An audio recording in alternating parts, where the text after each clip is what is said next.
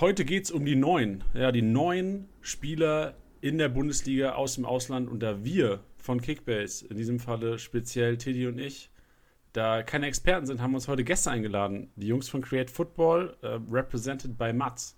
Create Football, die Experten, wenn es um internationalen Fußball geht, sehr datenbasierte Analysen. Also seid gespannt, es wird auf jeden Fall was dabei sein. Und ich würde mich aus dem Fenster lehnen und sagen, eure Scouting-Liste wird auf jeden Fall anders aussehen nach diesem Podcast. Viel Spaß.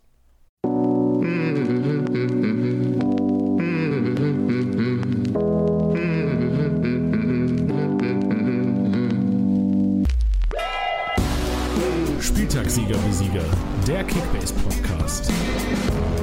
Mit deinen Hosts Titti und Janni. Hallo und herzlich willkommen, Spieltagssieger Besieger, der Kickbase Podcast, präsentiert von Tipwin. Cool, dass ihr dabei seid. Heute am Montag, ein Tag nach dem Rückrundenbeginn. Haben ein wildes Wochenende erlebt und deswegen heute auch der, der Podcast ist ein bisschen anders als sonst. Für mich auch ganz ungewohnt. Ähm, ihr habt im Intro gehört, eure Hosts Titi und Janni. Titi ist heute gar nicht dabei.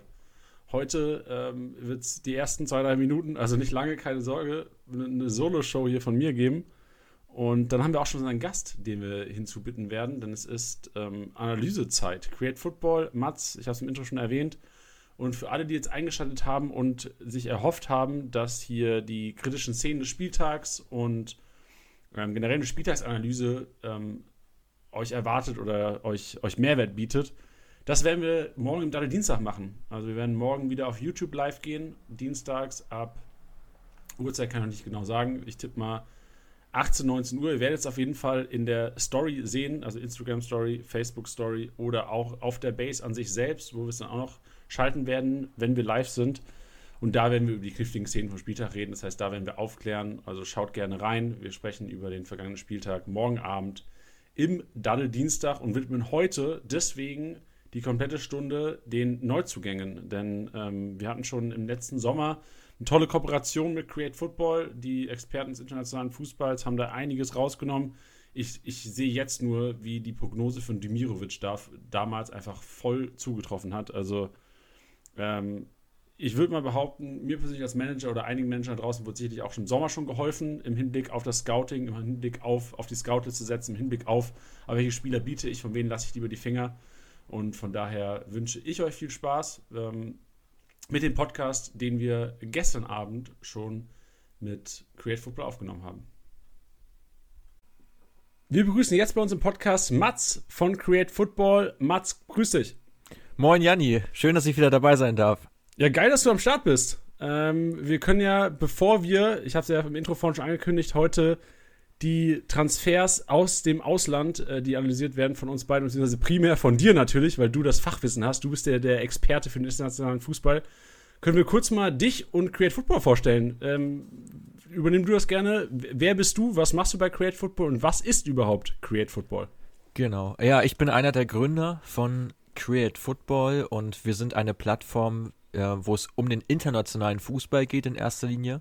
Ähm, wir gehen dabei, dabei sehr stark auf Daten ein, also auf Daten im Fußball. Daten-Scouting ist auch so unser ähm, Flaggschiff, äh, wo wir einfach ein bisschen eine objektivere Bewertung vornehmen wollen von Spielern. Also dass wir so ein bisschen weggehen von, von dieser reinen Fanbrille oder reinen subjektiven Einschätzung, wenn jetzt ein Spieler einen besonders tollen Trick macht oder einen folgenschweren äh, Fehler hat vor einem Gegentor, dass man den Spieler nicht in den Himmel lobt oder verteufelt, sondern sich einfach die Gesamtperformance mal anschaut und genau, das ist das, was wir vorrangig machen. Und ähm, ja, im Sommer waren wir auch schon bei euch, das stimmt, äh, und haben dort eben die Sommertransfers beleuchtet. Also Spieler, die in die Bundesliga reingewechselt sind aus dem Ausland.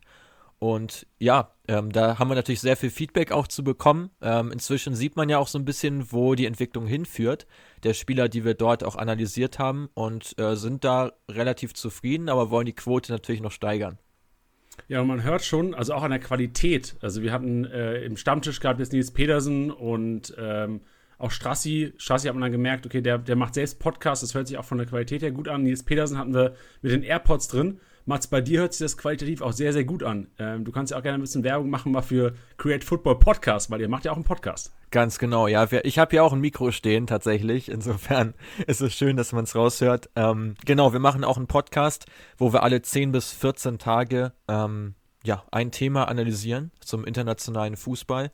Haben dort auch häufig Gesprächsgäste zu Gast. Zuletzt war bei uns äh, Michael Krüger, ist tatsächlich der erfolgreichste deutsche Trainer im Ausland, äh, mit sehr interessanten Stationen in Ägypten, Äthiopien, im Sudan. Ähm, also wirklich mal Geschichten, die man hier sonst nicht so wirklich hört, der auch wenig Beachtung bekommen hat von den deutschen Medien. Und das ist auch so unser Ziel, was wir mit dem Podcast verfolgen, dass wir immer wieder Themen beleuchten, die von den ja, gängigen Medien, einschlägigen Medien nicht so beleuchtet werden und dass wir darauf einfach stärker eingehen. Also Create Football, der internationale Fußball-Podcast heißen wir und ja, man findet uns letztlich auf allen geläufigen äh, Podcast-Plattformen. Wie, wie ist der Kollege Michael Krüger? Genau, Michael Krüger. Das war so unser, unser letzter Gast. Also wir planen tatsächlich, ähm, das kann ich jetzt schon mal ein bisschen anteasern, ähm, in etwa anderthalb bis zwei Wochen ein komplettes Transfer XXL-Paket abzugeben zur Bundesliga, ähm, was wir auch über einen Podcast kommunizieren. Also Bundesliga ist tatsächlich nicht das 1A-Steckenpferd, was wir da haben, weil wir immer wieder auch die Themen mixen. Mein Thema aus Frankreich, aus Portugal, äh, aus Belgien be beispielsweise nehmen. Äh, aber die Bundesliga ist natürlich auch ein wichtiger Bestandteil des europäischen Fußballs oder generell des Weltfußballs. Und da wird es demnächst eine Folge zu geben, könnte, glaube ich, viele eurer Hörer auch interessieren. Ja, und bevor wir jetzt zu äh, Huntela, Kolasinac, Jovic, Fusumensa, äh, Skelly und Schobuschlei kommen, ähm, Michael Krüger, warum nicht neuer Trainer von Hertha? Wenn ich so gesagt erfolgreichster Trainer im Ausland, Mats? Den kannst du doch mal an die Hertha vermitteln. ja, Herr Krüger ist, glaube ich, inzwischen ein bisschen äh, zu alt, um sich so einer äh, Herausforderung nochmal zu widmen. Also hat da schon einiges erlebt, also wirklich extrem bewegte Vita. Ähm, nee, also ich glaube, die Hertha wird er jetzt wahrscheinlich eher nicht übernehmen. Aber der Hertha ist ja, glaube ich, Paidada jetzt so äh, ziemlich fest im Sattel, dass er erstmal bis Saisonende übernehmen soll.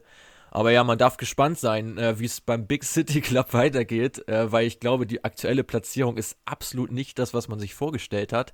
Gerade auch nach den Investitionen im Sommer. Also wir haben da auch einige Spieler schon analysiert im Podcast, weil Hertha ja auch viele Neuzugänge hatte, einige davon aus dem Ausland. Und ja, also bisher glaube ich, gibt es da keine zwei Meinungen, dass die deutlich, deutlich schwächer dastehen, als sie sich selber sehen. Ja, das ist auf jeden Fall ein anderes Team, was natürlich auch ähm, schwächer dasteht, als sie sich wahrscheinlich selbst erhofft haben oder wahrscheinlich auch vielen Fans äh, von Schalke geht so. Äh, Schalke 04, äh, gestern 0-4 verloren, oder beziehungsweise wir können ja auch sagen, wir, wir nehmen am Sonntagabend auf, also heute, ähm, gerade vor drei, vier Stunden, haben sie eine, eine 4-0-Klatsche kassiert, gar nicht schlecht gespielt. Auf der Bank oder beziehungsweise auf der Tribüne hat man gesehen, Klaas-Jan Huntelaar und Seat Kolasinac. Beide nicht gespielt. Und Mats, deine Aufgabe wird es zuerst mal sein, äh, den Kollegen Klaas-Jan Huntelaar hier ein bisschen zu analysieren. Unser Ziel ist es im Grunde genommen immer, euch Kickbase-Managern ein gutes Gefühl zu geben, wenn ihr wisst, was ihr zu machen habt, wenn Klaas-Jan Huntelaar auf den Markt kommt. Beziehungsweise alle Spieler, die aus dem Ausland gewechselt sind. Wir gehen an mit, wir gucken uns die Vergangenheit an, wir gucken uns an, was für ein Spielertyp das generell ist. Passt er in den Verein? Passt er in das, äh, in das momentane System rein, welche Rolle wird er übernehmen und worauf ich unfassbar heiß bin, Mats. Und ich weiß, dass, dass, es, dass es euch auch so, eine, so ein bisschen Zielscheibe gibt, das Ganze. Punktepotenzial. Was wird der Kollege im Live-Match abreißen? Genau. Ja, das ist so der Fahrplan, äh, den, wir jetzt, den wir jetzt vornehmen. Äh, ja, Klaas-Jan Hünteler dürfte den meisten Fans, glaube ich, schon ein Begriff sein. Äh, also ich muss ihn, glaube ich, nicht von vornherein erklären. Äh, 37 inzwischen, kam ablösefrei von Ajax Amsterdam. Ähm, fällt aktuell noch mit einer Wadenverletzung aus. Also ich glaube, man geht davon aus, dass er zum nächsten Spieltag aber wieder einsatzfähig sein wird. Ja, bei Ajax sehr interessant, ist ja eine extrem offensive Mannschaft. Ich glaube, auch das dürfte äh, in Deutschland kein Geheimnis sein, äh, wo Hinteler zuletzt gespielt hat. Entsprechend ist seine Torquote auch extrem hoch, auf 90 Minuten gerechnet. Ähm, ist generell so ein Spieler, der sehr, sehr abschlussfreudig ist, also im Prinzip, ja, also die Rolle eines Poachers einnimmt, wie wir es so schön sagen. Ähm, also ein Spieler, der wirklich nicht lang fackelt, äh, sehr gefährliche Schüsse vor allem auch abgibt. Ähm, liegt dort auch weit über der Benchmark tatsächlich. Also über, also wenn man die Top 5 Ligen als Vergleich nimmt und sich dort Stürmer anguckt, dann ist sein sogenannter XG per Shot Wert. Das bedeutet, wie gefährlich sind die Schüsse, die Hünteler abgibt. Der ist extrem hoch. Ähm, auch seine Chancenverwertung mehr als überdurchschnittlich. Tolle Schussgenauigkeit, ist sehr konstant auch in den Bereichen. Und er hat auch eine ziemlich gute Passquote. Also Hünteler wirklich ein Spieler mit sehr, sehr guten Statistiken. Aber ist es einer, also gerade wenn du sagst, Ajax irgendwie offensiver Fußball, klingt für mich zuerst mal, ja, der kriegt viele Torabschlüsse, der ist sehr, sehr aggressiv, was das, was das Torschussverhalten angeht, hat er ja bei Schalke nicht. Oder, also bei Schalke momentan auf jeden Fall nicht. Also ich sehe da, Marc Uth hat zwar ein, ein, zwei Abschlüsse pro Spiel, aber ich sehe jetzt nicht, dass Klaas-Jan Huntelaar da in das System richtig passt, oder? Oder quasi seine Qualität da auch richtig äh, zum Einsatz kommt.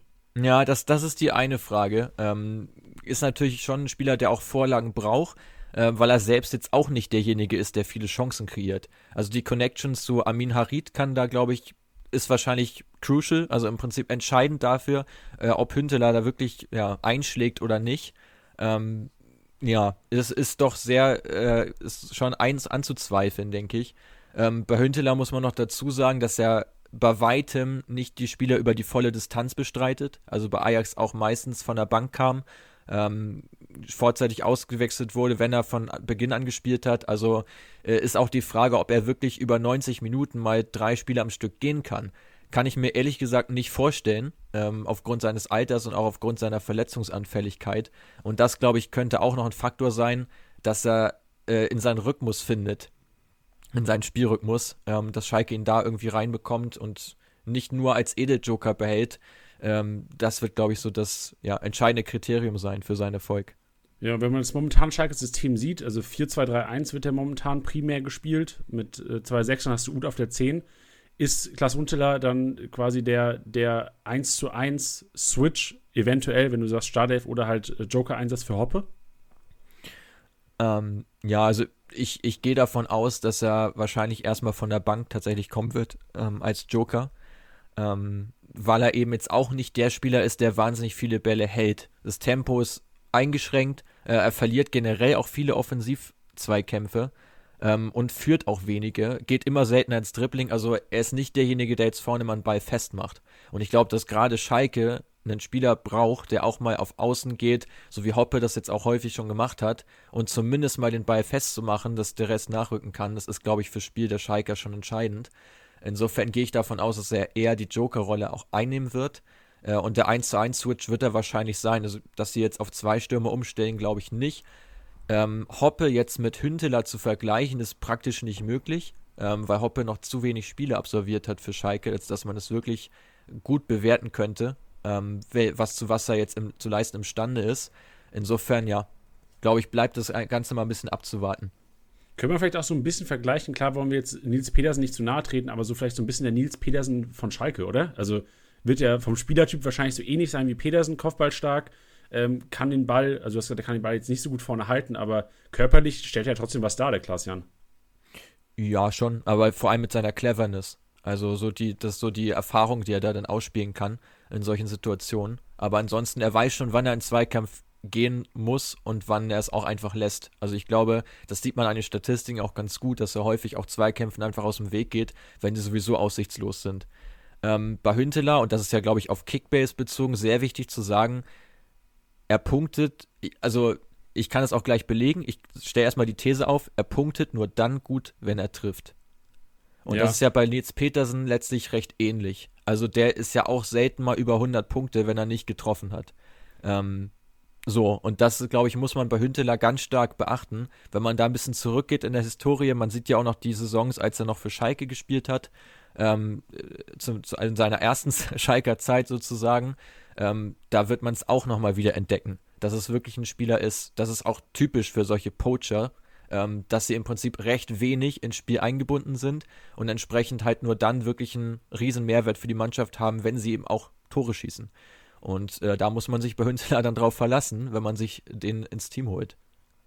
Ja, ey, erstaunlich. Also ich bin jetzt auch parallel mal durchgescrollt, die Historie von, von Klaas-Jan Huntelaar in, in Kickbase und das ist ja tatsächlich so. Also Saison 2016, 2017 hat er ähm, 29er Punkteschnitt und nie dreistellig gepunktet, außer er hat Tore gemacht. Und wenn er Tore gemacht hat, also 1-1, klar, gegen Leipzig, ich tippe mal, auch damals wenig Ballbesitz ge gehabt im Spiel, aber 118 Punkte mit Tor und 108 Punkte mit Tor gegen Köln am vierten Spieltag ist genau das, was du sagst. Also ich glaube auch hier haben wir einen klaren Case von, ähm, also punktet wirklich nur dreistellig, wenn er treffen sollte. Und wenn er überhaupt dann dreistellig punktet. Genau, nee, das genau so sehe ich das eben. Äh, dazu kommt ja noch so, so, so ein paar weiche Faktoren, weil er jetzt natürlich als der Hoffnungsträger schlechthin gesehen wird, gerade offensiv. Äh, und das kann natürlich auch zu, nem, zu einer Menge Druck führen. Ähm, also Schalke hat ja generell schon Druck durch die tab tabellarische Situation. Äh, und das kommt dann bei ihm natürlich nochmal dazu. Ähm, ist jetzt auch ein recht, recht verletzungsanfälliger Spieler. Ähm, ja, also muss man echt mit Vorsicht genießen. Ähm, gab schon viele Rückholaktionen von Vereinen, äh, auch von Vereinen aus dem Norden, die inzwischen seit mehreren Jahren in der zweiten Liga spielen, die sich auch nicht unbedingt rentiert haben. Ähm, ich will es nicht hoffen für die Schalker, äh, aber ich glaube, dass der Druck äh, gepaart damit, dass Hünteler jetzt nicht der Spieler ist, der, der halt mega punktet, wenn er spielt, ähm, nicht unbedingt zu einer Kaufempfehlung führen dürfte.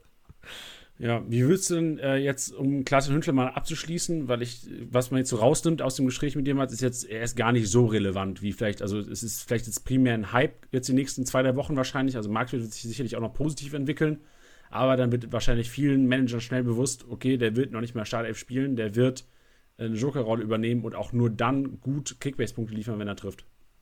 Genau, also das ist halt, also wir sprechen ja auch vor allem über die App und das ist das, was letztlich entscheidend ist. Äh, und da hilft ihm natürlich seine, seine, seine tolle Positionierung vom Tor, sein Abschlusstiming, seine Schussgenauigkeit, die helfen ihm natürlich nicht wirklich weiter, äh, muss man ganz klar sagen.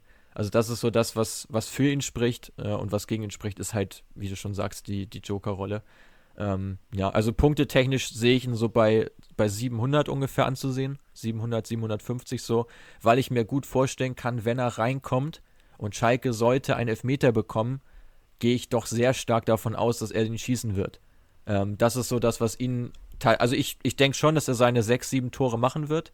Ähm, aber wie gesagt, man weiß nicht wann äh, und ihn aufzustellen auf gut Glück, mh, hm, ich würde es nicht machen.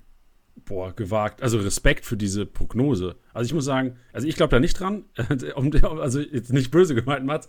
Aber jetzt aber, also sechs, sieben Tore, allein, also da muss ja, das macht ja Schalke an sich, wenn überhaupt, in der kompletten Rückrunde, nach dem momentanen Stand. Aber, also, gewagt auf jeden Fall. Aber ey, wenn es eintrifft, Respekt, Alter, Props an dich. Naja, aber ich meine, wenn man sich jetzt Hoppe anschaut, äh, der hat jetzt ja auch schon seine, wie viel gemacht? Vier oder fünf? Ja, also auf jeden Fall hat er in einem Spiel äh, vier gemacht, wo, wo jeder dachte, was ist jetzt los? Nee, ich glaube drei. Ah, drei oder? hat er also, gemacht. Ich genau, glaube drei, drei in dem einen und dann in Frankfurt nochmal ein, das sind vier Tore. Äh, und bei ihm hat man es jetzt und ja Köln auch nicht hat auch getroffen sehen. Oh, er hat, er hat, fünf Tore tatsächlich. Ja, ja das genau. stimmt. Du hast recht, okay. Also Insofern. Also das wird phasenweise dann eher funktionieren bei Klaas-Jan Hunschler. Ja, also wie gesagt, man, man weiß halt nicht, wann das, wann das kommt und die Frage ist ja auch, ob das eine Tor immer reicht. Also wenn man sich die, die Schalke Torausbeute anschaut, äh, viel mehr als ein Tor. Ich glaube, zweimal haben, die, haben sie in der Saison zwei Tore gemacht und ansonsten immer höchstens eins. Das ist halt auch ein bisschen dünn. So, es hat ja einen Grund, dass sie doch recht, äh, recht weit hinten stehen. Ähm, ja, aber mal schauen, ob Hünteler dem Ganzen Abhilfe schaffen kann. Also wie gesagt, ich würde auf Elfmeter setzen. Ich denke, dass er bestimmt seine zwei, drei durch Elfmeter machen wird äh, und dann muss, muss man mal gucken, was noch dazu kommt. Wenn er fit bleibt, natürlich. Also das können wir nie vorher vorhersehen, äh, in welchem Zu Fitnesszustand er letztlich ist. Aber wie gesagt, dass er jetzt äh, so über drei, vier Spiele hinweg 90 Minuten spielt, halte ich für ausgeschlossen. Insofern ähm, würde ich mich da eher zurückhalten mit einem Kauf. Sind wir gespannt. Äh, wie sieht es denn aus mit Seat Kolasinac? Ist vielleicht einer, wo man sich dann eventuell, ähm, er hat schon gesehen, er hat gute Ansätze gezeigt, über links jetzt ausgefallen gegen die Bayern. Wir gehen jetzt natürlich auch wieder von dem Status aus, wenn fit. Wie sieht es bei Seas Kolasinac aus? Und zuerst mal natürlich, wie sah es da in der Vergangenheit aus? Genau, also Seat Kolasinac kommt ja von FC Arsenal, ähm, wo er auch Höhen und Tiefen hatte, teilweise Stammspieler war, teilweise jetzt komplett außen vor. Ähm, kommt also jetzt auch mit nicht gerade mit Spielpraxis gesegnet äh, auf Schalke an. Ähm, ist aber ein klassischer Kämpfer. Also ich glaube, das ähm, brauche ich eigentlich keinem erklären. Äh, das ist wirklich ein, ein Leader-Typ, äh, einer, der immer bis, bis, zum, bis zum letzten Moment auch fightet. Ähm, Defensive Back äh, in der Bezeichnung, Linksverteidiger, äh, wird jetzt natürlich auch ähm, Bastian Utschipka verdrängen, wo man natürlich auch ein bisschen den Vergleich mal ziehen kann als erstes.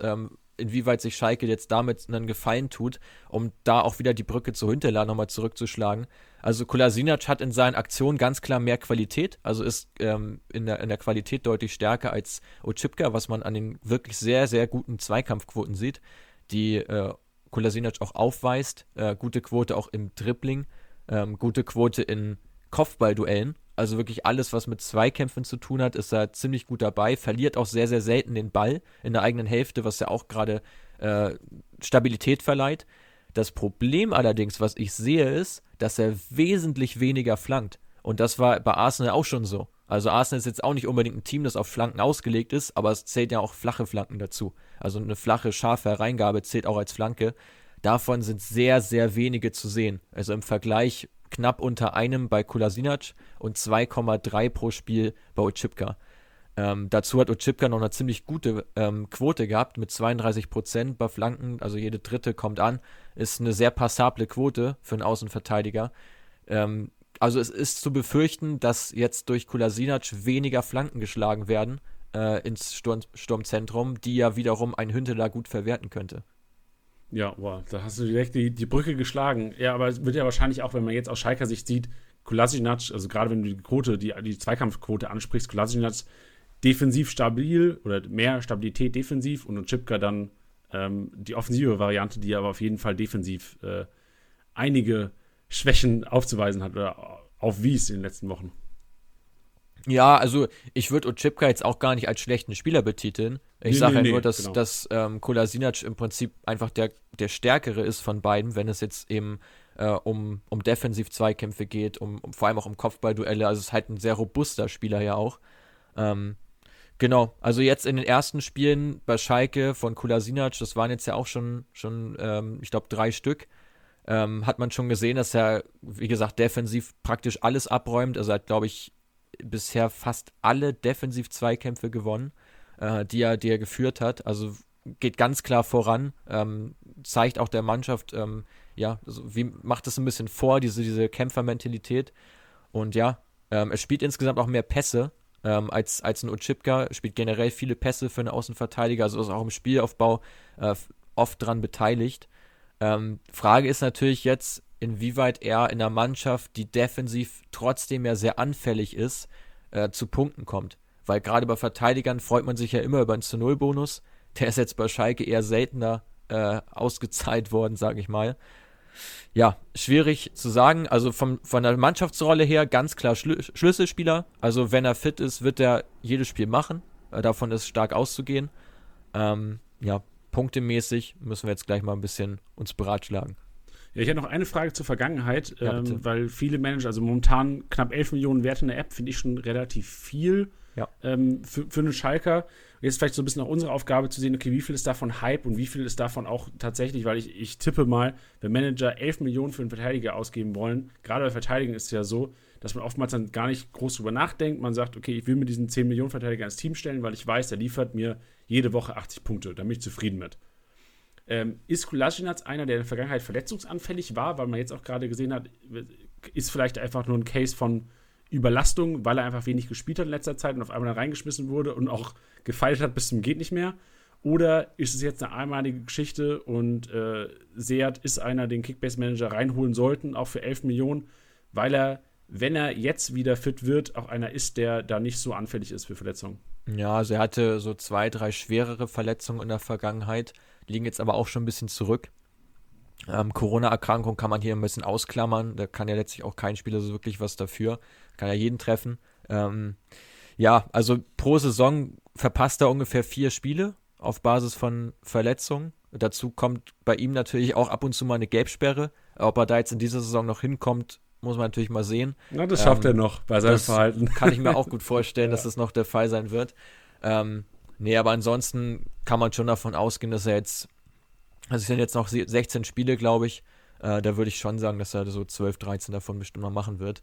Ähm, ja, muss man mal gucken, inwieweit er jetzt auch zu seinem Rhythmus findet, ähnlich wie bei Hünteler, wobei Hünteler immerhin noch häufig auch zu Joker-Einsätzen gekommen ist bei Ajax äh, und Kolasinac jetzt ja zuletzt doch sehr, sehr selten gespielt hat. Ähm, aber ich glaube schon, dass er vom Typ her, äh, vom, vom Spielertyp her jemand ist, der ähm, auch über die Schmerzgrenze hinaus noch gehen äh, wird und ja, also schon die Spiele noch machen wird. Ja, wenn du jetzt sagst, 12 bis 13 Spiele wird der Kollege machen, was ist eure oder was ist die Create Football Punkteprognose für Seat Kolasinac für die restlichen 16 Spiele? Ähm, also ich sehe ihn so bei einem Tausender rum, ähm, die er da noch, die er da noch machen wird. Äh, muss man mal gucken, ob er noch an, an Toren beteiligt ist. Ist ja schon ein Spieler, der durchaus auch mal einen Assist geben kann, indem er äh, ins Dribbling geht und vorne sich eben selber aktiv ein, äh, einschaltet. Ähm, inwieweit das aber jetzt gefordert ist oder gewünscht ist im Schalker Spiel, dass er nach Stabilität schreit, wage ich auch zu bezweifeln. Also ich glaube, dass sein Impact nach vorne begrenzt sein wird, ähm, dass er sich vor allem über Zweikämpfe definiert und den zu Null-Bonus halt selten mitnehmen wird. Insofern auch eher eine defensive Punkteprognose, ähm, aber auf jeden Fall jemand, der viele Spiele machen wird. Ja, da ist mein Gedanke als Kickbase-Manager zuerst mal, das ist vielleicht so ein 60er, 65er, 70er Schnitt. Da finde ja. ich 11 Millionen schon relativ viel. Also vielleicht ist auch so das, was wir jetzt rausgearbeitet haben, dass in diesem Marktwert doch noch relativ viel Hype steckt. Und dass man vielleicht jetzt als Kickbase-Manager, ähm, ich kann mir gut vorstellen, dass der Marktwert jetzt zuerst mal anfängt zu sinken wieder. Insbesondere falls äh, Kolasinac jetzt nächste Wochenende auch nicht spielen sollte. Aber ist vielleicht einer, den man sich dann vielleicht für 7, 8 Millionen wieder ins Team holen könnte und dann auch einfach wirklich ins Team setzen lassen, so ein bisschen Lückenfüller sein und seine 60, 70 Punkte einheimsen, die ja auch wichtig sind für ein Kickbase-Team. Ja, da würde ich mitgehen mit der Einschätzung. Jetzt zu einem, der deutlich wichtiger werden könnte für einige Kickbase-Teams. Äh, für, für seines auf jeden Fall auch. Wir haben gesehen, Luka Jovic spielt selbst Kickbase, hat ein Mörder-Team zusammen. Witzig auch, dass er sich selbst nicht bekommen hat. Ähm, das kann man als Info, als Info droppen. Das ist auch bitter, ey, wenn du selbst Tore schießt und dich selbst in Kickbase hast, äh, nicht hast. Äh, also klar, freut man sich natürlich trotzdem als realer Fußballspieler, bin ich mir sicher. Ähm, realer Fußballspieler auch. Äh, Verstehst Ja, muss man aber heutzutage so sagen, bei den ganzen E-Sportlern, die es gibt. Nee, ich äh, meinte Real, weil er von Real gekommen ist. Ach so, aber ja, ach so. Genau, das ja, auch. Das ist ein schönes nee, Wortspiel, ja. War, war die, war die. Luka Jovic ist gemeint, Ladies and Gentlemen. Äh, Luka Jovic, Vergangenheit ich bin, äh, ich glaube, das ist, sollte inzwischen vielen geläufig sein, wirklich ein, äh, ein Anfänger, wenn es um internationalen Fußball geht. Ich, ich könnte noch nicht mal sagen, wie viele Einsätze er bei Real Madrid gemacht hat oder ob er jemals ein Tor da geschossen hat. Mats, Bühne, Bühne gehört dir. Zwei Tore, eine Vorlage in 21 Spielen für Real Madrid. Auch da häufig von der Bank gekommen. Ähm, war ja so der Backup hinter Karim Benzema. Ähm, Chancenverwertung bei ihm vielleicht ganz interessant, um so ein bisschen mal die Vergleichbarkeit herzustellen zu seiner Wahnsinnssaison bei der Eintracht, äh, wo er auf 17 Tore und 5 Assists kam in 32 Spielen. Ähm, die ist deutlich zurückgegangen und es dürfte auch der Grund sein, warum Real ihn jetzt erstmal verliehen hat. Äh, 20% Chancenverwertung sind für einen Stürmer wahrlich nicht gut. Ähm, also alles, was so bei 27, 28 ist, ist Durchschnitt. Was, äh, was hat ein Lever ungefähr? Kann ich dir aus dem Kopf nicht sagen, aber auch nicht außergewöhnlich gut tatsächlich. Liegt daran, dass er auch ziemlich viele Chancen hat immer. Oh, da sind wir beim Thema Großchance vergeben. Aber da, da sind wir in nicht. der Tat bei dem Thema. Äh, Reiche ich, reich ich aber gerne noch nach. Ähm, kann, können wir noch nachreichen. Ja, was, also was auf jeden denn, Fall, bevor, bevor, wir zu Jovic kommen, äh, bevor ja. wir jetzt deeper noch zu Jovic gehen, also diese, diese Chancenwertungsquote interessiert mich auf jeden Fall. Hast du einen Spieler, der da extrem gut ist, so als Vergleich? Äh, Lukas Alario. Ist Lukas Alario, ah, das hat man am Wochenende nicht gesehen. Hat man jetzt am Wochenende nicht gesehen, aber war jetzt auch das erste Spiel, wo er wirklich viele Chancen vergeben hat. Also davor wirklich eine unfassbare Quote. Dafür, dass er ja auch nicht immer Startelf spielt, sondern häufig auch von der Bank kommt, äh, hat er da einen ziemlich guten Job gemacht. Also war jetzt auch, äh, wenn man die Top 5 Ligen betrachtet, sehr weit vorne dabei, wenn man es auf 90 Minuten vor allem runterrechnet, äh, was er da für ein für einen Toranteile hat und vor allem auch für eine Chancenverwertung. Ja, sehr interessant, sehr interessant. So, zurück zu Luka Jovic, sorry. Gerne. ähm, ja, 30 Prozent waren es bei Jovic, als er noch bei der Eintracht gespielt hat, was wirklich ein ziemlich guter Wert ist, wie gesagt. Ähm, hat jetzt bei Real mehr Chancen kreiert äh, als bei Frankfurt, was ja auch einfach an der Spielweise liegt, weil Real natürlich nochmal viel mehr Ballbesitz hat, äh, sehr viel mehr Ballkontrolle auch hat in, in, der gegnerischen Hälfte und einfach, da muss er sein Spielstil auch, musste er sein Spielstil ein bisschen umstellen, weil Jovic ja vorher auch so dieser reine Abschlussstürmer war, der ja auch ja, Klaas-Jan Hünteler ist, hat er bei Real ein bisschen umgestellt, so ein bisschen so ein modernerer Spielertyp, den er da verkörpert mit dem Mobile Striker, wie wir ihn so schön nennen. Da fallen jetzt ziemlich viele Spieler drunter, äh, die so ja modern angelegt sind, also über ein gutes Tempo verfügen, äh, auf engstem Raum eben sich behaupten können, äh, versuchen ständig der Abwehr zu entwischen, äh, technisch dazu sehr stark. Also das ist so der Spielertyp, der auch Jovic letztlich auszeichnet. Ähm, ja, wie gesagt, also spielerisch ist er da stärker gewesen, hat mehr Pässe gespielt, mehr Schlüsselpässe, mehr Chancen kreiert. Aber was jetzt das reine Abschließen angeht, äh, war halt schwächer. Und das dürfte jetzt halt auch der Grund sein, weil wenn du bei Real einfach nicht auf die Tore kommst, die du machen musst, um dich dort durchzusetzen, dann wirst du halt relativ schnell wieder äh, aufs Abstellgleis geschoben. Und das dürfte der Grund sein, warum Real ihn jetzt abgegeben hat. Ja, zur Rolle im Verein jetzt bei Frankfurt wieder. Also ich meine, damals war es ja so, als, als die Büffelherde noch aktiv war, war es ja meistens ein Doppelsturm. Denkst du jetzt, also gerade, dass er vielleicht auch bei Real andere Positionen wahrgenommen hat, das weiß ich nicht, das kannst du auch mal sagen, aber vielleicht auch mal für 10 gespielt hat oder auf den Flügeln, was ich mir eigentlich nicht vorstellen kann, aber gerne dazu nochmal deine Expertise. Ähm, und dann auch das System bei Frankfurt, weil momentan wird mit einer Spitze gespielt. Glaubst du, für Jovic wird das System umgestellt, wieder auf die Doppelspitze? Ja, gute Frage. Also bei Real war es jetzt nicht so, dass er jetzt wahnsinnig variiert hat in den Positionen, weil er seine Stärken ja auch einfach ganz klar im Sturmzentrum hat. Aber klar ist auch, dass Jovic ein Spielertyp ist, der gerne noch einen anderen Spieler um sich herum hat, ähm, mit dem er einfach kombinieren kann. Insofern wäre ein System mit zwei Stürmern für ihn auch einfach mehr geeignet, was es bei Real ja auch nicht gibt. So. Ähm, ja, bei der Eintracht muss ich sagen, äh, fand ich es doch sehr überraschend, ähm, und da sind wir leider vor Saisonbeginn nicht drauf gekommen, als Armin Younes verpflichtet wurde, haben wir uns im Podcast ja auch gefragt, wo der spielen soll bei der Eintracht, weil links im Prinzip Kostic gesetzt ist und dahinter Kamada, hinter den beiden Spitzen. Jetzt haben sie da so ein 3-4-3 implementiert, was natürlich total passt, mit Kamada und Younes als sehr bewegliche, dynamische Spieler und André Silva in der Sturmspitze. Jetzt kommt Jovic dazu äh, ich vermag im Moment nicht zu sagen, wer dafür rausfällt, weil Younes ist in bestechender Form. Kamada weiß man, dass er, dass, dass er einer der Lieblingsspieler von Adi Hütter ist. Ähm, insofern, ja, ich, ich würde schon fast sagen, dass Kamada sogar einen Tick eher noch rausfallen könnte für Jovic. Aber ich glaube schon, dass er jetzt erstmal weiterhin äh, ja, als, als Jokerrolle in Frage kommt und vielleicht auch mal einen André Silva für ein Spiel ersetzen könnte, der jetzt im Prinzip ja jedes Spiel gemacht hat, auch machen musste, weil es einfach keine Alternative gab. Ähm, genau, also das ist so unsere Einschätzung. Ja, sicherlich interessant. Also generell das System in Frankfurt äh, wird sicherlich interessant zu beobachten werden.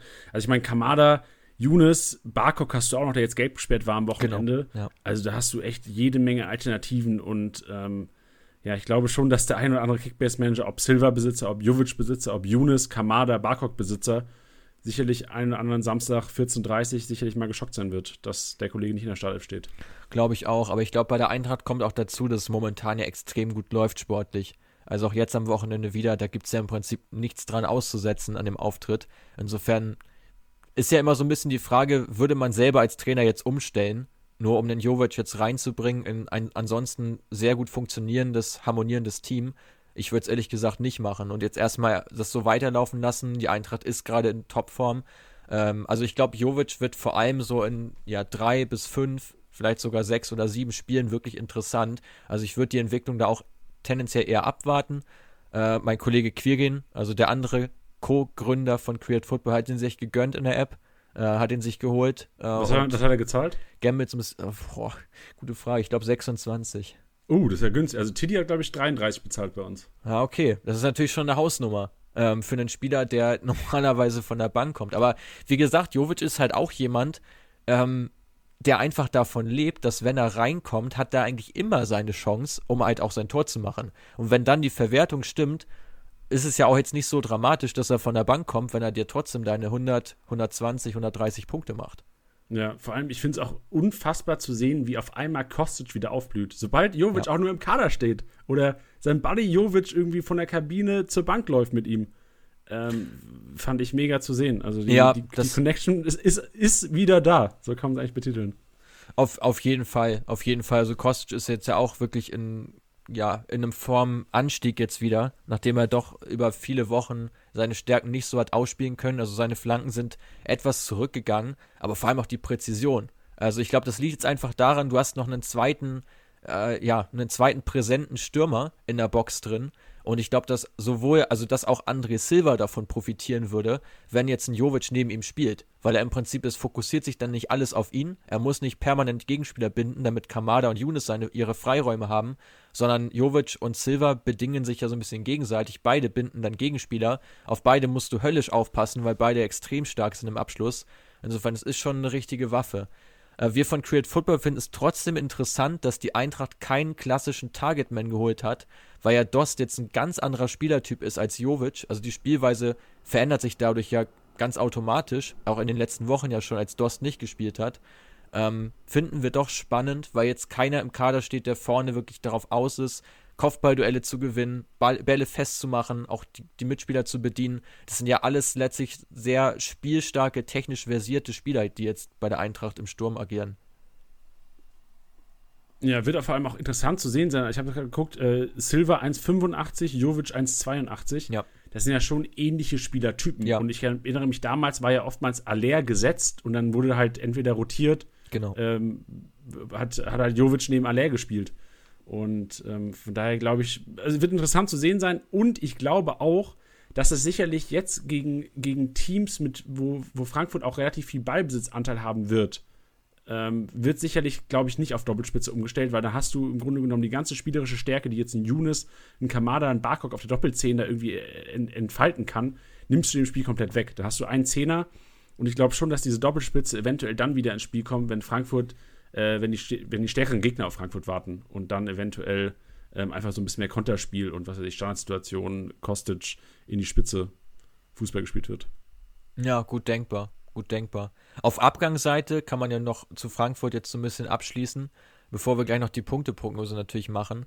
Ähm, ich glaube, dass ein Dicker praktisch jedes Spiel jetzt machen wird, nachdem Abraham weg ist ähm, weil du hinten im Prinzip kaum noch auf ihn verzichten kannst. Also das, der ist, glaube ich, ich habe ihn selber im Team, jetzt will ich ihn nicht pushen, aber ähm, das ist schon ein Spieler, den du für relativ wenig Geld jetzt holen kannst, der vielleicht jetzt auch keine Bäume ausreißt, punktetechnisch, aber ein sicherer Punkter ist.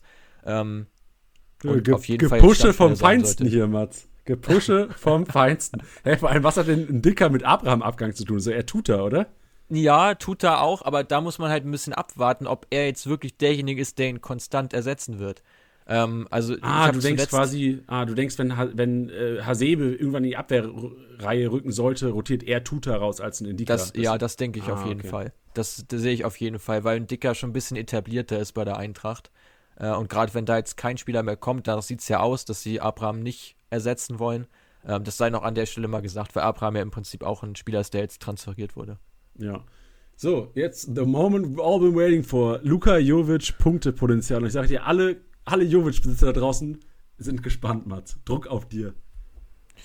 Also für die Restsaison ähm, sehen wir ihn bei etwa 1500. Ähm, dass er da hinkommen wird, gehe ich schon stark von aus. Wie gesagt, kann gut sein, dass irgendwann auf Doppelspitze umgestellt wird, dass er dann auch von Beginn an spielen wird. Ähm, und torgefährlich genug ist er. Darüber haben wir jetzt ja genug geredet.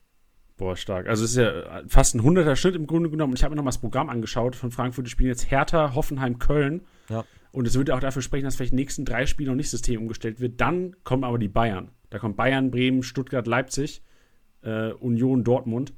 Und ist jetzt äh, reine Prognose. Aber das sieht für mich so aus, die nächsten drei Spiele zuerst mit Ballbesitzfußball und dann wird vielleicht ein bisschen weniger Ballbesitz äh, geplant und dann könnte eventuell auch eine Umstellung auf Doppelspitze passieren. Weil klar, gegen Bayern, da hast du eigentlich nur eine Chance, wenn du deine zwei Topstürmer reinschmeißt.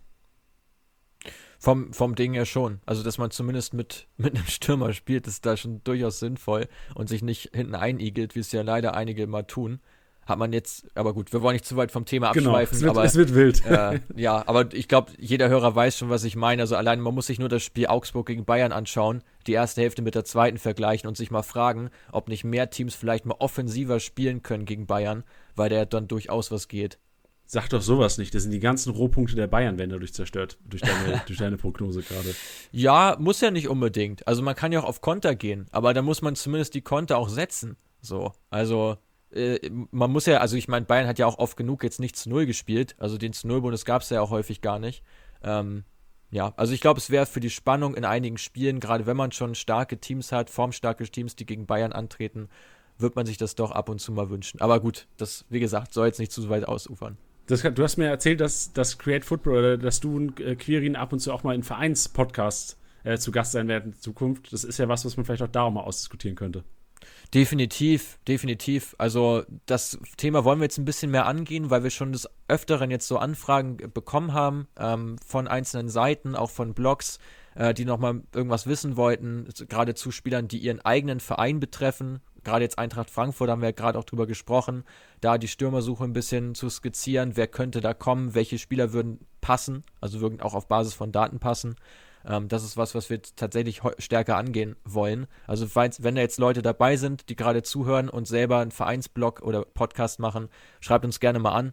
Äh, bei Instagram sind wir auch zu finden unter createfootball-com und stellt mal eure Anfrage, weil wir freuen uns darauf, immer wieder unsere Insights, die wir durch Daten eben gewinnen, auch weitergeben zu können und halt mehr Leuten zur Verfügung stellen zu können. Sehr geil. Dann, äh, nachdem wir jetzt Luka Jovic abgefrühstückt haben, äh, Timothy Fosu Mensa. Und bei mir ist immer nur im Kopf FIFA-Karrieremodus. Wie oft ich diesen Kollegen in Verhandlungen in FIFA 19, 20 und wahrscheinlich auch 21 äh, mir zugelegt habe. Enormes Potenzial auf jeden Fall in FIFA gehabt die letzten Jahre. Ähm, auch enormes Potenzial in Kickbase. Ähm, ja, also bei Leverkusen ist ja so ein bisschen die Lage die, dass die beiden Bender-Zwillinge ja so nach Saisonende aufhören werden, generell auch häufig von Verletzungen geplagt sind. Mitchell Weiser auch ein Spieler ist, der jetzt sich nicht gerade durch gute Leistung empfohlen hat.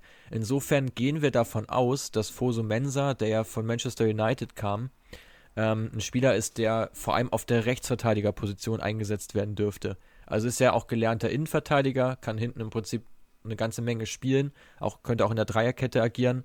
Ähm, wir gehen davon aus, dass er vor allem als Rechtsverteidiger gefragt sein wird. Ja, wurde auch jetzt am Wochenende, also relativ überraschend auch für mich, für, für Lars Bender hat er direkt Spielzeit bekommen gegen, gegen Wolfsburg, hat eine Halbzeit gemacht. Sah jetzt auch nicht so schlecht aus. Von den Noten her, die er bekommen hat, in, in jeglichen Portalen sah es jetzt auch nicht so übel aus. Kickbase-Punkte waren relativ übersichtlich. Also klar, Leverkusen einzeln verloren, was willst du da als Leverkusen groß punkten? Ähm, jetzt um kurze Vergangenheit. Du hast gesagt, Innenverteidiger ausgebildet. Hat er denn generell schon viel Spielzeit bekommen auf der Rechtsverteidigerposition? Mm, nicht, nicht wirklich. Also es liegt daran, dass er auch einen Kreuzbandriss hatte ähm, und die Verletzung im Winter 2020 wieder aufgebrochen ist. Ähm, genau, also häufig nur er Ergänzungsspieler gewesen bei Manchester United, was natürlich umso schwieriger ist, als junger Spieler sich durchzusetzen, wenn man eben eine schwere Verletzung hat. Insofern kann es einfach daran liegen, also hat sechs Spiele insgesamt gemacht, wenn man die letzte und diese Saison zusammennimmt, was natürlich nicht besonders viel ist. Wenn man ihn auf Basis dieser Spieler bewerten soll, ist er auch ein Defensive Back, also schon ja, also im Prinzip sind ja fast alle Innenverteidiger, die auch außen spielen können, sind häufig Defensive Backs, weil sie einfach ihr Haupt Hauptaugenmerk auf der Defensive haben, äh, auf Defensiv-Zweikämpfen, auf Balleroberungen, Tacklings, äh, auch Interceptions.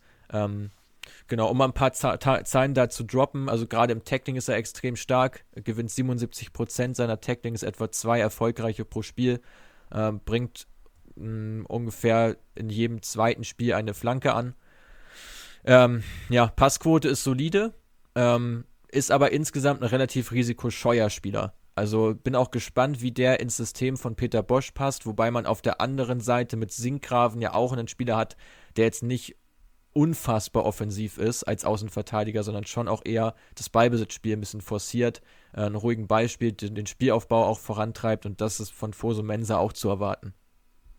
Ja, ich verstehe nicht ganz, also ich bin so ein bisschen enttäuscht, muss ich zugeben, weil ich dachte, also Leverkusen, meiner Meinung nach, würden, würde ein anderer Spielertyp als Rechtsverteidiger Leverkusen viel, also es würde Leverkusen so gut tun, einen Zinkgrafen auch auf rechts zu haben. Weil ich sehe Zinkgrafen als durch, durchaus einen technisch starken Spieler, klar, mhm. wie du sagst, er beruhigt oft, oft das Spiel. Ich glaube, das ist auch so ein bisschen wahrscheinlich die Anleitung von Bosch, so auf Ballbesitz zu spielen. Ich sehe von Zinkgrafen sehr oft Pässe, statt irgendwie links auf Diaby zu gehen, äh, oftmals wieder zurück auf Tabsoba. Und meine Hoffnung war so ein bisschen, oder meine Hoffnung gerade was Kickbase äh, angeht, was Leverkusen-Spiele angeht, was Punkte von Amiri, Wirtz, Bailey oder im Endeffekt dann auch von Chicken Lario vorne angeht, war ein Rechtsverteidiger, der auch offensiv irgendwie eingebunden wird oder sich, sich offensiv mit einbindet und dann gerade ein Diaby oder ein Bailey auch Freiräume vorne gibt. Weil das war immer mein, aus meiner Ansicht nach wenn Dragovic gespielt hat, war das nie gegeben. Und wenn Bender da ein bisschen Radau gemacht hat über die rechte Seite, hast du direkt gesehen, oh, nur noch ein Gegenspieler bei Bailey oder ein Spiel, äh, Gegenspieler bei Diaby. Und die Leute kriegen direkt viel mehr, äh, die, die beiden haben direkt mehr, viel mehr Raum bekommen für, für Kickbase-Aktionen. Aber ähm, deswegen ich jetzt als Kickbase-Manager ein bisschen, bisschen enttäuscht von deiner Analyse, Mats. Aber nichtsdestotrotz müssen wir natürlich hier die Hard Facts auf den Tisch legen.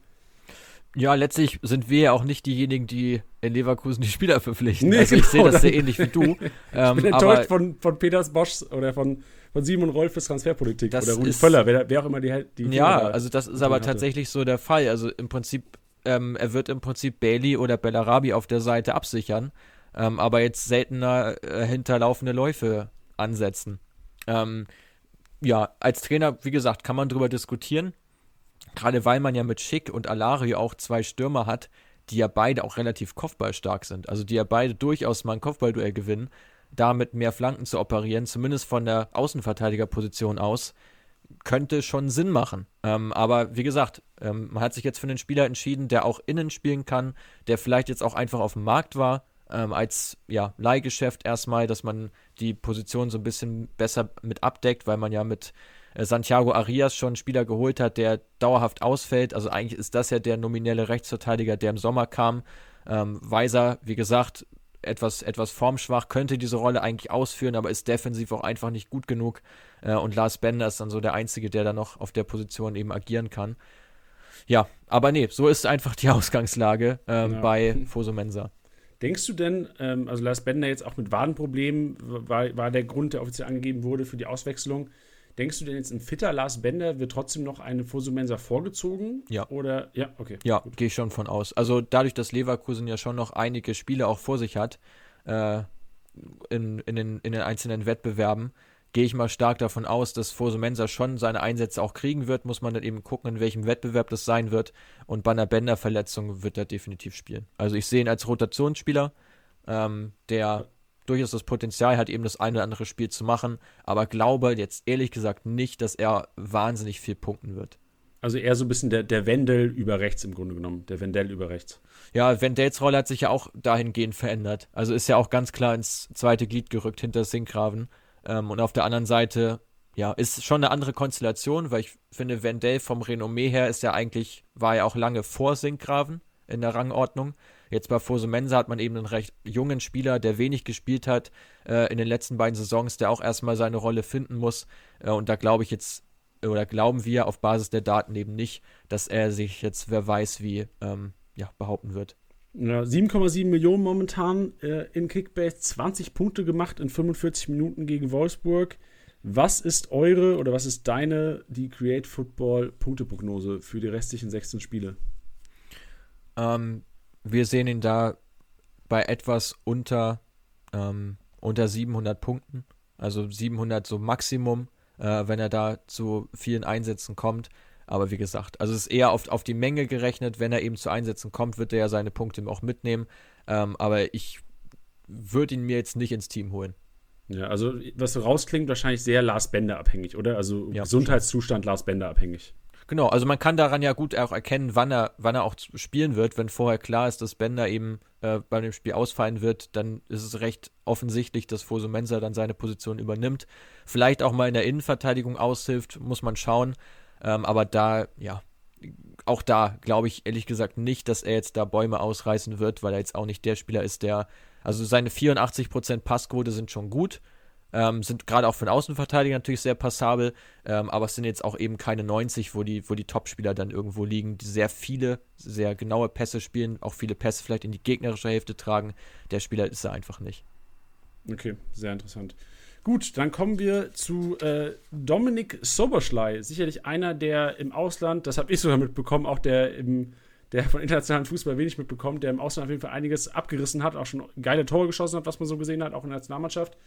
Äh, Neuzugang von Leipzig, auch relativ teuer gewesen. Ich habe von Nagelsmann nur gehört, äh, oder was Nagelsmann, ich weiß nicht, auf Pressekonferenz äh, wurde gesagt, harte Verhandlungen mit Salzburg. Ähm, hätte ich gerne mal gesehen, die harten Ver Verhandlungen von Salzburg. Aber gut. Ja, äh, zu seiner Vergangenheit, Mats. Was, was habt ihr, was hat Create Football über Dominik äh, Soboschlei zu sagen? Genau, Dominik Soboschlei, wie du schon gesagt hast, äh, Spieler von RB Salzburg gewesen, ist ein Ungar, ähm, hat in Salzburg ja 70 Prozent aller Spieler als linker Mittelfeldspieler gemacht. Ähm, ansonsten auch als ja, offensiver Mittelfeldspieler einsetzbar. Ähm, in Leipzig, um gleich die Brücke mal zu schlagen zur Position, ist stark davon auszugehen, dass er auf einer der hängenden Positionen jetzt spielen wird. Also wie es auch ein Olmo tut, wie es auch ein, ein Kunku macht gerade, auch ein Forsberg. Also das werden so seine Konkurrenten sein. Ähm, den Schienenspieler wird er mit sehr, sehr hoher Wahrscheinlichkeit nicht geben. Da ist links ja Angelino sowieso gesetzt.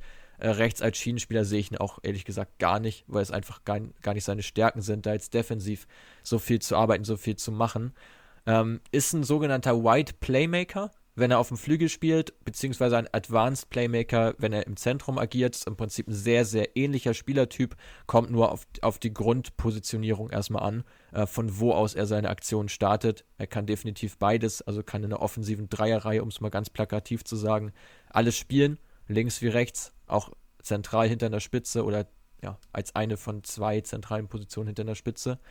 Ähm, ist ein sehr kreativer Spieler, also kreiert 1,26 Torchancen pro Spiel, schießt gerne aufs Tor, ähm, hat auch eine ziemlich gute Schussgenauigkeit von ungefähr 50 Prozent. Ähm, sehr wenig Ballverluste leistet er sich, was auch gerade für einen Spieler, der sehr risikofreudig ist, ein extrem guter Wert ist. Ja, neun, neun Tore und sieben Assists in 23 Spielen ähm, sagen da auch eine ganze Menge aus. Es waren sogar 14 Expected Assists, also die zu erwartenden Vorlagen. Also die Qualität seiner Vorlagen war sogar extrem hoch. Ähm, wurde, teilweise wurden die nicht gut verwertet von seinen Mitspielern. Also da ist einiges zu erwarten von Soboschlei. Auch seine Chancenverwertung, wir haben eben schon Jovic gehört, mit 30 Prozent, beziehungsweise 20 in seiner Realzeit. Äh, da liegt Soboschlei bei 35. Wobei man natürlich immer ein bisschen dazu sagen muss, es ist halt auch die österreichische Bundesliga, die vom Niveau her natürlich ein Stück weit unter der deutschen anzusiedeln ist. Ja, ähm, wo liegen denn seine Stärken? Also ich, ich denke auch immer in, oder wir Kickbase-Manager sollten auch dahin denken, welche Punkte nimmt er weg? Also ist es einer, ich habe gesehen, die Nationalmannschaft hat ein Freistoßtor gemacht aus 40 Metern gefühlt. Ist einer, der die Freistöße auch übernehmen wird. Und ähm, mein zweiter Gedanke war auch so ein bisschen Richtung Karim Demirbay, weil es bei Leverkusen meistens dieser Effekt ist, wenn Demirbay auf dem Platz ist, nimmt er sehr viel anderen Spielern Punkte weg. Dadurch, dass er halt sehr abschlussfreudig ist, so ein bisschen wie du auch von Zoboschlei mhm. gesprochen hast. Er sucht auf das Spiel oder er sucht auf den Abschluss, schießt auch mal aus 25 Metern, wenn er unbedrängt ist, einfach aufs Tor äh, und übernimmt auch oftmals die Standards. Ist es, ist es auch Spielertyp Soboschlei? Muss man sehen, inwieweit er sich erstmal hinten anstellen muss in der Leipziger Rangordnung. Also da stehen schon einige Spieler vor ihm. Äh, Olmo hat, glaube ich, jedes Bundesligaspiel gemacht bisher in dieser Saison, was ja bei Nagelsmann auch keine längst keine Selbstverständlichkeit ist. Forsberg und Nkunku zeigen auch äh, gute Leistungen in den letzten Spielen. Insofern, ja, muss man mal schauen. Also selbst wenn er auf dem Feld steht und ein Forsberg mit ihm auf dem Feld steht, bin ich mir nicht sicher, äh, ob Soboschlei den Freistoß bekommt. Ähm, glaube ich im ersten Step eher nicht. Also ich glaube, es ist ähnlich wie bei Olmo, dass er jetzt auch schon auf seine, ja, auf, durchaus auf Einsätze kommen wird. Ähm, aber dass er vor allem in der nächsten Saison ein ganz heißes Eisen sein wird. Also ähnlich wie bei Olmo, kann ich mir vorstellen, dass er in der nächsten Saison deutlich mehr spielen wird als jetzt in der Rückrunde. Sehr guter Vergleich. Also ich erinnere mich, letzte Saison, Olmo war ja auch Wintertransfer. Genau. Und da war es ja auch so, dass es zuerst mal, also erstmal war der Hype da, also gerade wenn man den Marktwert ansieht, der ist enorm gestiegen im Januar. Also ich glaube Ende Januar wurde der Wechsel verkündigt, enorm gestiegen. Und dann auch von, äh, lass mich jetzt lügen, aber 28 Millionen auf 22, 23 Millionen gesunken und dann auch wieder äh, ähm, einige heiß gehabt, aber auch irgendwie runter auf die 20 wieder gekommen.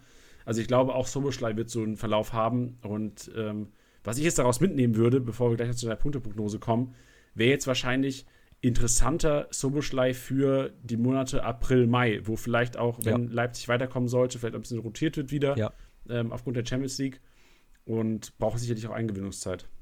Genauso sehe ich das auch. Also auch generell sich anzupassen an das Nagelsmann-Spiel äh, ist ja auch ein entscheidender Faktor. Wir haben es ja bei Demirovic sehr stark gesehen, ähm, wo wir es ja auch im Podcast schon gesagt haben, dass das Zeit brauchen wird, um sich an das System von Streich zu gewöhnen. Und genau die Parallele kann man ja auch für Nagelsmann ziehen, dass der Spieler jetzt nicht sofort reinwirft, ähm, sondern sie auch erstmal ein bisschen aufbaut, dran gewöhnt, okay, wie soll das Spielstil aussehen? Klar ist Salzburg recht ähnlich wie Leipzig, aber das Niveau ist ja schon nochmal einen Ticken anders. Und es haben ja auch schon viele Spieler gezeigt, dass sie erstmal ein bisschen Anpassungszeit brauchen, um sich an das neue Niveau zu gewöhnen. Aber rein aus Kickbase-Sicht finde ich Soboschlei extrem interessant, weil er eben sehr viel schießt, weil er sehr viel ähm, ja, Abschlussaktionen hat, Chancen kreiert, auch Großchancen durchaus kreieren wird äh, und auch bestimmt an, dem, an vielen Toren beteiligt sein wird, wenn er erstmal in seinen Rhythmus eben findet. Also sobald man sieht, es geht los, mit ihm, dass er da re zu regelmäßigen Einsätzen kommt, auch mal Tore vorbereitet, Tore schießt.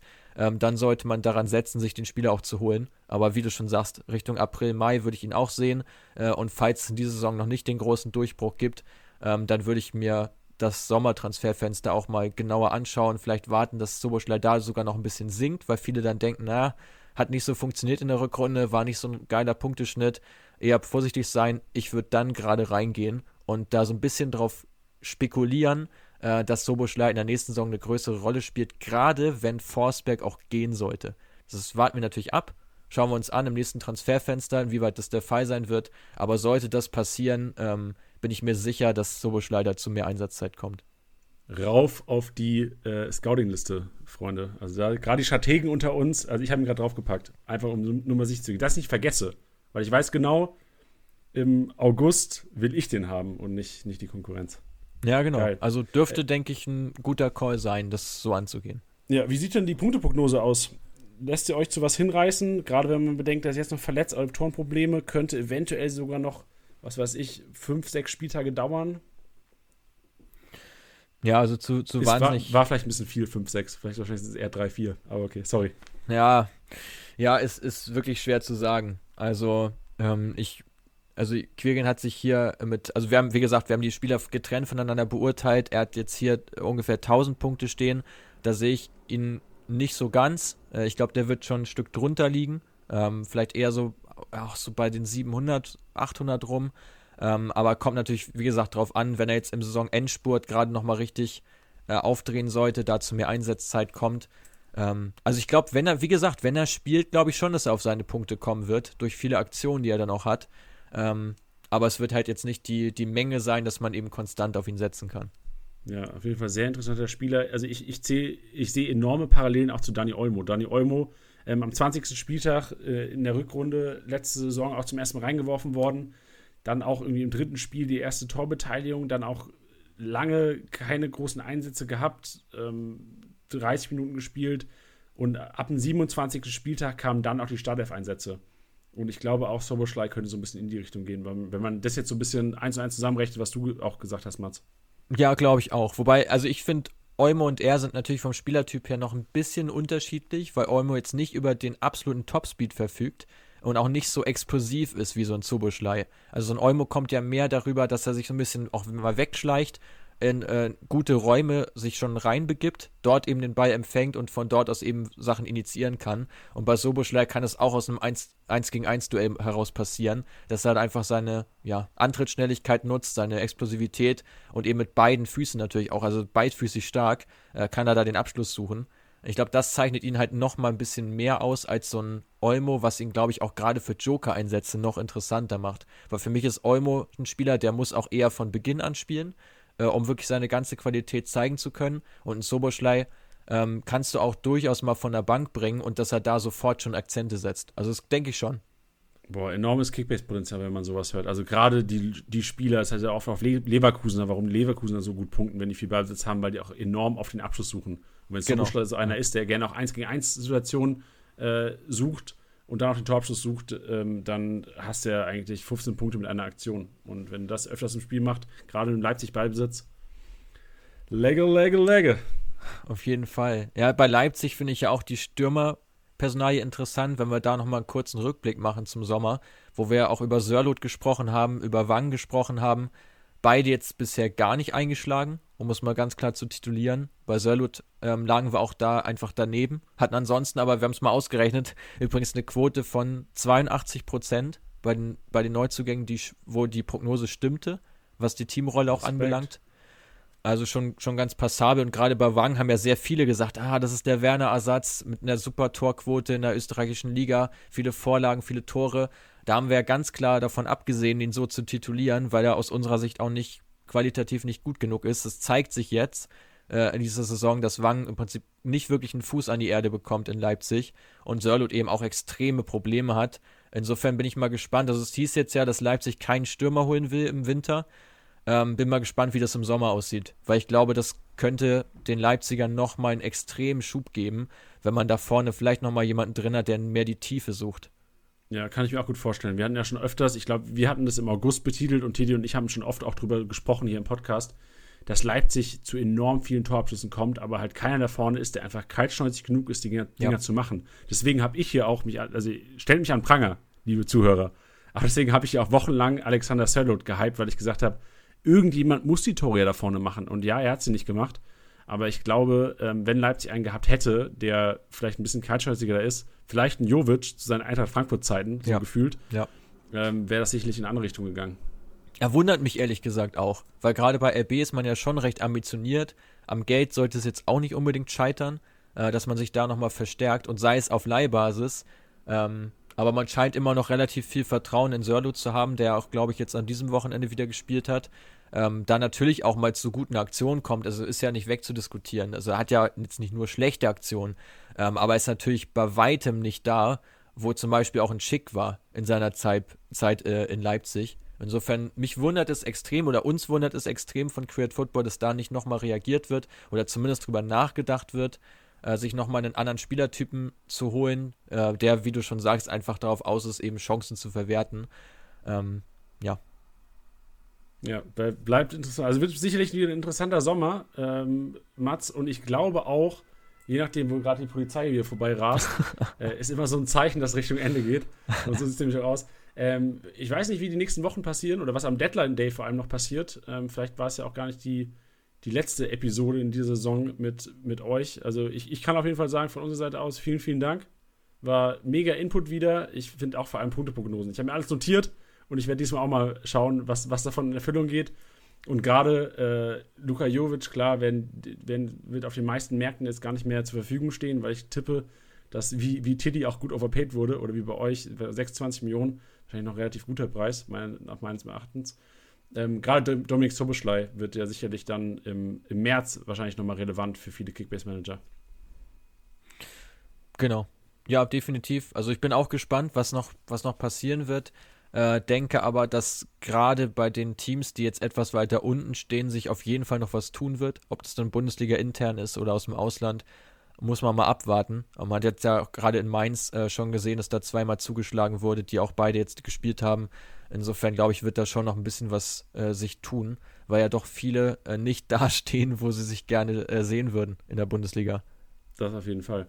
Also gut, Mats, ähm, vielen, vielen Dank. War sehr informativ und äh, ich weiß nicht, wie, letzte Frage auf jeden Fall. Wie sieht es in eurer Kickbass-Liga aus? Bist du vor Quirin, deinem, deinem Partner? Genau, das ist natürlich das Allerwichtigste, dass ich vor ihm stehe. Nein, Spaß. nee, nee, also ist tatsächlich ganz interessant. Wir haben relativ viele auch aus der Datenbranche bei uns in der Liga, äh, die von verschiedenen Datenportalen eben kommen. Äh, und da sind wir beide tatsächlich äh, an, an 1 und auf 2. Du bist Insofern, 1 2. Da setzt sich so ein bisschen die Kickbase-Erfahrung durch. Ich glaube, das ist wahrscheinlich relativ normal. Bin mal gespannt, wie es in der nächsten Saison ist, aber wurden auch einfach viele gute Entscheidungen so getroffen, äh, die sich dann letztlich ausgezahlt haben, wobei Kickbiss ja immer auch davon lebt, welche Spieler, die auch hoch, hoch gehandelt werden, wer sich da verletzt und wer nicht.